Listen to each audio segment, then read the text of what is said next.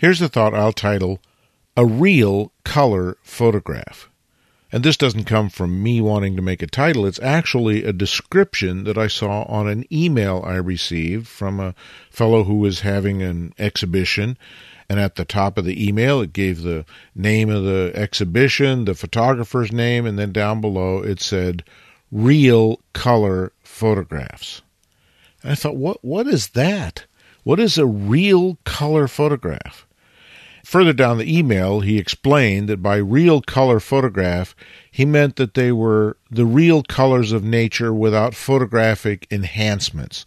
I think in photo speak, what he was saying is he hasn't exaggerated the vibrance or the saturation with digital controls like in Photoshop or Lightroom or something. So, in his way of thinking, these were real color photographs. But I'm not so sure that's even possible, let alone that it makes any sense. I understand what he was trying to do.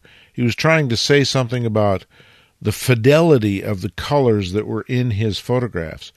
But that doesn't make them real. In the first place, he's dealing with a limited color space, either sRGB or Adobe RGB 1998. So his camera and his processing tools and his printer certainly don't have the capability to produce every single color under the rainbow. So his colors can't possibly be real in the sense that they accurately reproduce nature's colors. Then there's the whole business about what colors do we see? Not every eye sees the same colors in exactly the same way particularly if you have something like cataracts. I was surprised how yellow the world had become, which I was completely unaware of because both of my eyes had cataracts in them. But when I had one eye operated on and the cataract was removed, suddenly that was bright and blue and clean and whites were white, and my still cataract eye showed me sort of yellowish whites and a tinted world that I had no idea I was seeing in incorrect colors at the time. I just thought that's the way the world was until I had my cataracts replaced, and suddenly I realized, oh no, the cataracts were affecting my color rendition. And that says nothing about the genetics that we each carry with us that might allow us to see colors differently, or maybe even be color blind. There's no such thing as real colors. What there are are believable colors, but real, no. Exact copies of nature, no.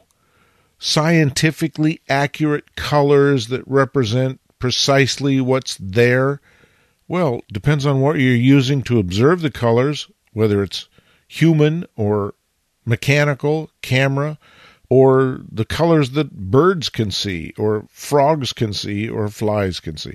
Real color, there is no such thing. Now, if this fellow had wanted to emphasize the fact that he had not manipulated colors or exaggerated colors, maybe there's language he could have developed that says that.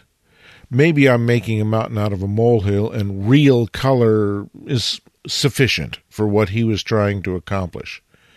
But I think we need to be clear as photographers that we understand there's no such thing as real color.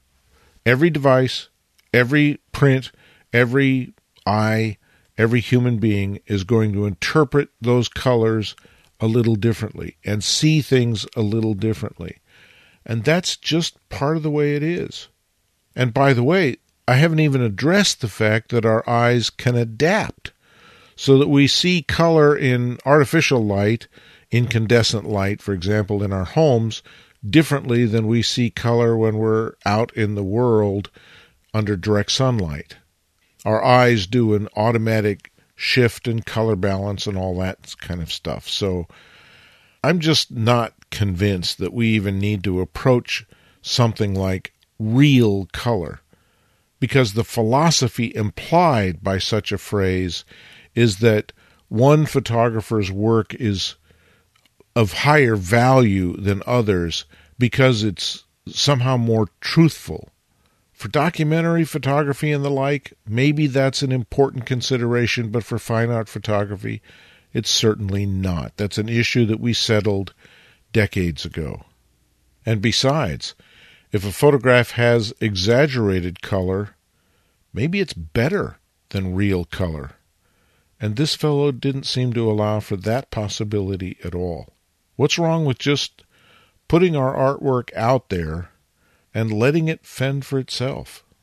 I'm not sure it's the best strategy to try to elevate our work by degrading other photographers' work as somehow inferior because they do or do not do this thing or that thing. Copyright 2023 Lenswork Publishing.